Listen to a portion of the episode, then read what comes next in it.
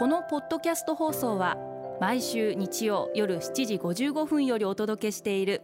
毎日に夢中感動プロデューサー小林翔一を再編集した特別版です。放送で収まりきらなかったアルビオン社長小林翔一さんが大切にしている感動のポイントをどうぞお楽しみください。アルビオンの小林翔一です。タイミングって感動じゃないですか？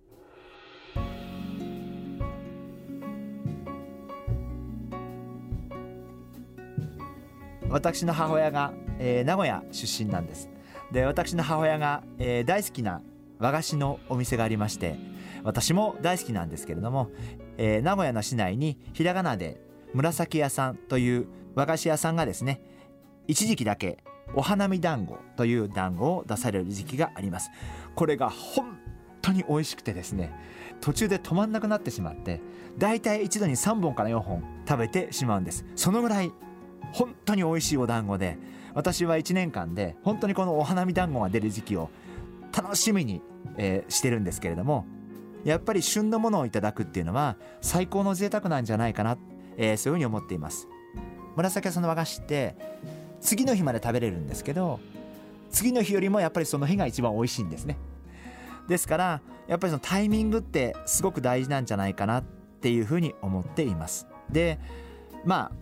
こういう言い方をしていいかどうか分かりませんが仕事をしていく上でもタイミングってすごく大事で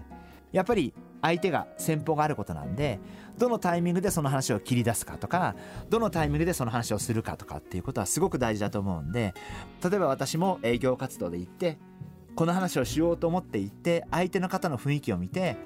今日はこの話をしていいのかなしちゃいけないのかなそんなことを思ってあ今日はしない方がいいなと思ったら、えー、その話はしないで次回にその話をするようにするとか。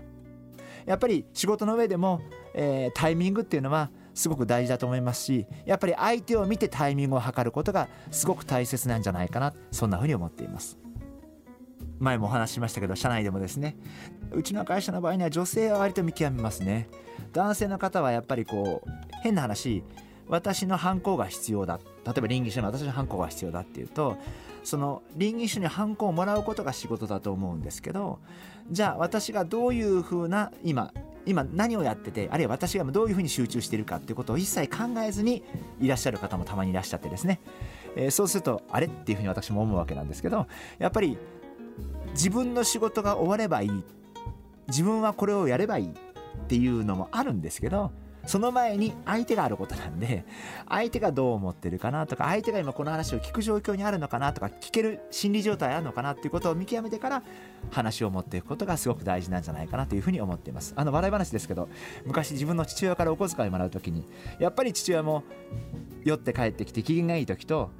ご機嫌斜めな時っていうのはやっぱりこう感じるわけですよね。でこう機嫌のいい時にうまく話しかけるとちょっとこううまいことですね。5000円とか1万円いただけたりとかですね。でこうこれタイミング悪いとですねえー、逆に帰ってきて逆に怒られて終わっちゃったりとかですね、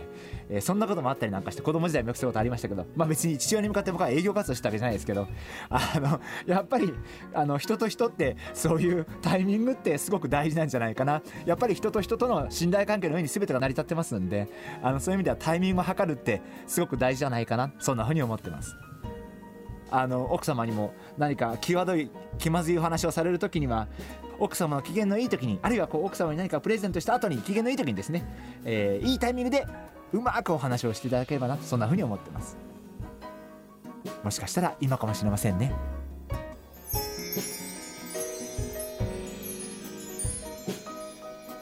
毎日に夢中。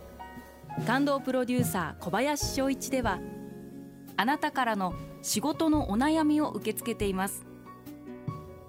番組ホームページにあるメッセージホームから送ってください。お送りいただいた方の中から抽選でアルビオン化粧品のロングセラー化粧水薬用スキンコンディショナーエッセンシャルとソープをセットでプレゼントいたします。たくさんのメッセージをお待ちしています。